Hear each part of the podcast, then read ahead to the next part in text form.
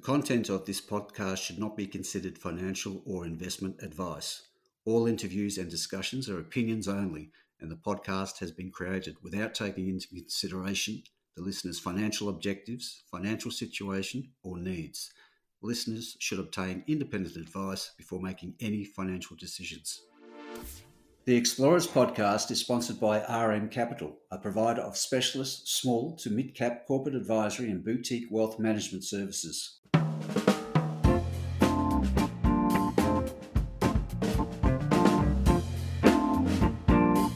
Hi, this is Barry Fitzgerald, Garimpeiro columnist for Stockhead. Welcome to another edition of the Explorers podcast. We're off to Madagascar today, where Black Earth Minerals is working towards a development of its Maniry graphite project. Now, we all know there's been lots of focus in recent times on the metals that go into the cathode side of lithium ion batteries. But over on the anode side, graphite is the key material, plugging graphite into the lithium ion battery boom. Expandable graphite is another high growth sector for graphite with its fire retardant properties in buildings. And then there is the more traditional demand from the refractory sector. The overall theme being that there is a growing nervousness about a future supply being able to meet demand for graphite. So it's uh, great that we have Black Earth with us today to bring us up to speed on all things graphite. Now, Black Earth trades under the code BEM or Bravo Echo Mike it last traded at 14 cents for a market cap of 30 million. The company's MD, Tom Revy, is with us today. G'day, Tom. Welcome to the podcast. G'day, Barry. Much appreciated. Right, Tom, it'd be great if, um, for our listeners, if you could uh, just give us a bit of a professional background on yourself. Sure. I'm a uh, originally a metallurgist, uh, being in been in the uh, mining industry for a bit over 35 years. Um, a lot of my background has been associated with EPCM companies, uh, with the likes of GRD Minproc and uh, Worley Parsons. And probably in the last eight to 10 years, I've been associated in various corporate positions with a number of publicly listed uh, mining oriented companies. So you know how to build things by the sounds of it. I'd like to think so. Right. Okay, uh, let's step back a, a, little bit and just have a uh, look at the history of graphite production in Madagascar, something I wasn't particularly aware of the history of, of graphite in, in Madagascar is, is certainly a long one. Um, they've been producing and exporting globally for well over 100 years. And in fact, during the 1920s, um, when graphite was in a boom mode, uh, the, the uh, graphite coming out of Madagascar was deemed to be the world standard. They actually had a Madagascan graphite standard by which other people around the world would measure their graphite against. So it's always been deemed top quality. Mm. And certainly in any conversations I've had with end users, it's certainly uh, at the forefront of their mind as a primary place to buy Madagascar, uh, Madagascan graphite from. Now, if you could locate uh, Maniry for us in terms of its uh, location and lay of the land, and uh, perhaps the uh, where it stands, the project stands in terms of uh, mineral resource at this stage. Look, uh, is located in the southern part of of Madagascar. It's about 150 kilometres northwest of Rio Tinto's billion-dollar mineral sands project QMM, and um, it's ideally located because uh, as a as a landscape, it's uh, very much undulating savanna ground, as opposed to the northern part, which incurs hurricanes and high rainfalls, etc. Mm-hmm. Um, and it's um, it's a it's a good place to access, for example, uh, Rio Tinto's port from, uh, from which we'll be exporting material. So yeah, it's ideally located, and Madagascar is a great place. From that, I can take it that uh, mining is obviously not uh, a, uh, well, it's well known to Madagascar, uh, and so the operating environment uh, encourages investment by foreign companies. Well, when you've got the likes of Rio Tinto mm. there operating, you've got the eight eight billion US dollar Ambatovy nickel project operating there. You take comfort from some major major projects operating there already. Um, certainly, the, the place is highly prospective for most elements on the periodic table. So, yeah, it's it's a good place. And in terms of us specifically, having that hundred year graphite history means that the technical skills associated with geology, mining, engineering, and metallurgy are certainly prevalent in terms of being available in Madagascar. Okay, now in recent days you've created some some uh, real interest on the market with uh, some high grade hits at the Maniry Northwest area. Uh, high grade obviously equals higher returns, um, and I'm just wondering what you can tell us about that and what it means for a potential resource update at some stage. Absolutely. The uh, you're right. We're we're basically uh, sensitive to two things on the project. One is the grade of the material, and the second thing is the commodity price. And we're fortunate enough to be able to influence both, and I'll cover the other one later. But in terms of grade, you know, the world's currently treating on an average about 5% total graphitic carbon or TGC.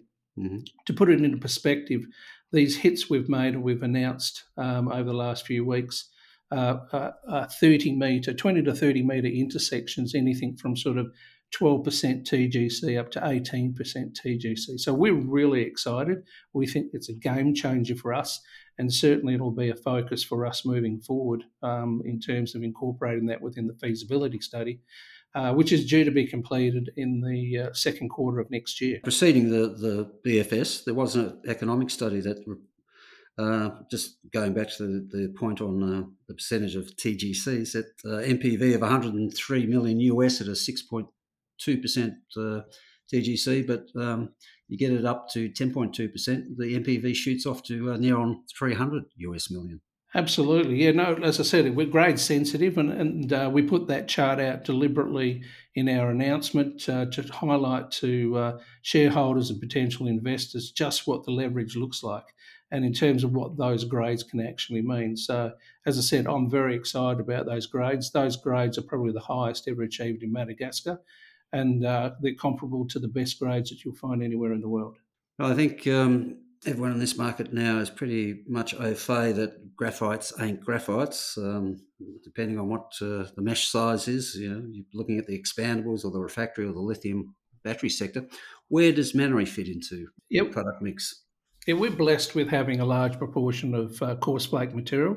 I say we're blessed because uh, for the same cost as any other pro- uh, production, whether it's small fines or, or coarse material, um, the production cost is the production cost, but the biggest leverage is in terms of the revenue, and the revenue is linked to uh, to flake size in our case. In terms of flake size, uh, we've probably got uh, 40 to 50 percent in that coarse range. That's uh, looking to uh, be put into the expandable market, and we've made noise about that recently. Um, and uh, in terms of the mid-sized material, we, we're, we're aiming at the refractory industry, and we have a, a, an arrangement in place with um, a company uh, out of Austria um, and listed in London, RHI Magnesita, and that's to deliver product to any one of their facilities around the world. And the fine stuff um, we've had, uh, we've tested. Uh, we went through an intensive 14 month program testing our fine material as to its suitability for use in the lithium ion battery market. And really? the, uh, the results were uh, extremely positive, both from an independent laboratory test work program, but also from a, an endorsement from an end one user. Now, just on the expandables market, uh, there was a MOU with uh, Metachem, re a expandables plant in India. What's the situation there? Well, that's going very well, and, and we're, we're buoyed by the enthusiasm showed by Metachem to date. We're hoping to sign that very soon. And of course, uh, immediately um, after that, we'll be uh, uh, moving straight into an engineering and cost study. And the plan uh, is to uh, actually enter into construction by the end of this calendar year. Now, you mentioned uh, earlier the BFS was underway. When's that due for completion? Uh, it's the Maniry feasibility study is due for completion in the second quarter. the aim is to basically get involved in project funding early next year and uh, probably subsequent uh, to completion of the BFS is to have project funding completed by the middle of the year. So, for all intents and purposes, our aim is to complete the, the feasibility study in second quarter 2022. Now, often the question gets asked um, a company with, in your case, a $30 million market cap, capacity to fund a project. Um, that which leads me into the question of uh, how you off uh, in terms of negotiating offtake arrangements we're well down the path. Um, we've we started from day one. Um, we uh, from day one we obtained samples of product as soon as possible and started engaging with uh, with off takers.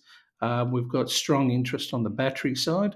Uh, on the uh, on the mid-sized materials I mentioned, we have a an arrangement in place with RHI Magnesita uh, to export uh, from the nearest port, being uh, Fort Dauphin, Rio's port, to any one of their uh, factories in Mexico, um, Europe, India, China, and, and Brazil. On the coarse material, we're looking to develop our own expandable plant in conjunction with uh, a company called Metachem. Mm-hmm. And uh, the aim there is to, to sell that material. And we already into Europe, and we already have a legally binding offtake agreement with one of Europe's biggest and oldest uh, uh, expandable graphite end users, being Graphit Bergbau. So we're pretty excited where we stand in terms of offtake. Tom, if you could give us an update on the uh, graphite market. I mentioned earlier the lithium market, uh, lithium materials market, iron batteries, that is, has uh, gone crazy. What's the situation with graphite? Uh, graphite's pretty variable. Um, in uh, recent uh, in recent months, we've certainly seen an increase in coarse flake uh, mm-hmm. prices. Um, that's largely because um, the uh, dwindling and decreasing supply of coarse flake availability on a global basis, and of course that suits us fine as we enter into the joint venture with Metachem. Um, in terms of the fine, in, in, terms of the finer material, um, you know, there's a long qualification period involved in uh, qualifying for batteries. Uh, to that extent, um, I believe, and it's certainly supported by um, information from the likes of uh, Benchmark Minerals out of uh, London, to say that there's uh, potentially a deficit looming around 2025 26 in the overall graphite market and, and very specifically in the fines for the lithium ion battery market. So, timing looks good for us to get uh, going in terms of production as soon as possible, with demand coming up and supply coming down. So, what's uh, what's an indicative price at the moment, and what is considered a uh, an incentive price for projects like yours to get into production? Well, the graphite price again is variable according mm-hmm. to the mm-hmm. product that you, uh, the, the, product you produce. The finer material um, around about uh, 95% total graphitic uh, graphite um, goes for anything from about uh, high 400s to about $550 a ton. Mm-hmm. Uh, the mid-sized material, again, at similar grades, um, is in the vicinity of about 700 to to 900 dollars US dollars a ton, and the coarser material depends on how coarse the material and how good the grade is. But that can range anything from $1,000 up to $1,800. So uh, highly variable. They are all prices that encourage a project like yours to get into production? Absolutely. And, and as I said, particularly because we have such a large proportion of uh, coarse flake material, um, that bodes well for the, the economics of our project. Now, uh, on uh, the African continent, there's a lot of uh, uh, graphite developments, uh, particularly around um, Mozambique. What's your view on the? Does the world want additional supplies outside of Mozambique at the moment, and that's why you're seeing this uh, support at the offtake level and the MOU level uh, for a development to proceed? I, I think, um, without necessarily uh, calling on any specific country, it, it's fundamentally a critical commodity, and it's critical for two reasons. One is security of supply, which is heavily dominated by China, and mm. major mm. off takers are looking for alternative supplies other than China. And the other the other reason it's it's critical is because it's it's fundamental towards the growth of, of most uh, first world nations in terms of moving forward with decarbonisation of, of uh, the world generally speaking. So it's a critical commodity. In terms of material coming out of Mozambique, um, there's, a, there's a number of projects obviously there, um, as there are in Tanzania. Um, they each have their own pluses and minuses. The material coming out of Mozambique at this stage is largely fine material, and so we don't see it as necessarily competitive to our own project in Madagascar. Not wanting to beat up on Mozambique or Tanzania for, for that matter, but I was just wondering where there's various groups that um, uh, publish um, tables, giving people a feel for what it's like uh, security wise and the fiscal and legal regimes, the stability thereof. Where does uh, Madagascar fit on those t- sort of tables? Well, those who are familiar with the presentations I've given historically will know that I often include the Mining Journal's Investment Risk Index. Right. Um, and that places independently, that places Madagascar within the top four out of uh, a large number of uh, current and potential graphite um, producers. Um, it's got a very good rating um, by the, uh, on the on the investment index, and so I, I think that's justified. Um, and when you look at uh, where global production of graphite comes from, ninety percent of global production of graphite currently comes from countries riskier than Madagascar. So again, that's why we're greeted with open arms when we talk to end users um, about supply arrangements. And just referring uh, again to the company's presentations, that I see uh, a stage one, stage two sort of development concept. But I was just wondering, some of these exploration results that are coming through, uh, any thoughts at this stage to uh, perhaps starting off uh, at a larger scale than perhaps initially envisaged? I think um, it's always a balance. I mean, our vision mm. since day one has been to be a, a material player in the global graphite supply chain game.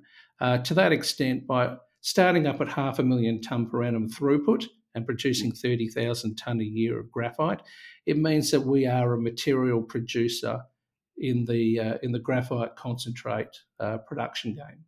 So that's that's an important factor. Starting at half a million tonne per annum means that uh, two things. Number one, we can modularize the plant, so we'll probably build it um, largely in South Africa and export it into Madagascar decreasing uh, construction time and any potential uh, construction risk in country.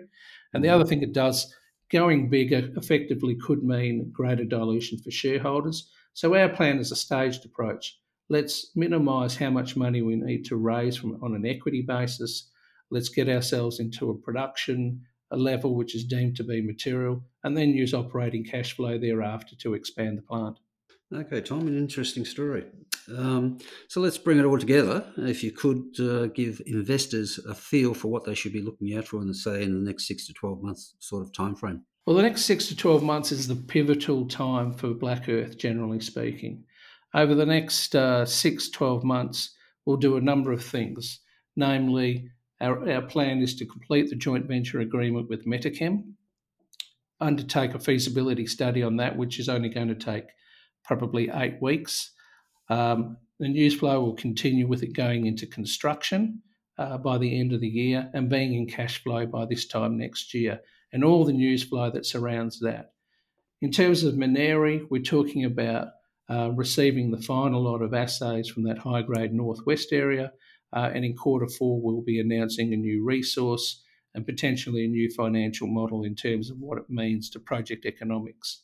Um, thereafter, we'll be uh, announcing things such as the completion of the feasibility study in quarter two, the completion of uh, project finance, which we're hoping to complete by about mid next year, and the start of uh, project implementation thereafter. So, a, as I said, it's a pivotal year, lots of news flow, and for shareholders and prospective investors, there's, uh, I believe there's plenty of upside. Thanks for that, Tom. So there you go, folks. Interesting story. Graphite in Madagascar. A lot of moving parts, both this year and next year. Next year being uh, particularly pivotal, pivotal as the company moves it into production. So, with that, Tom, thanks for your time today and for telling us the uh, Black Earth story. Good luck. Thanks very much, Barry. Cheers. This episode of the Explorers podcast was sponsored by RM Corporate Finance, an active participant in emerging companies around the globe.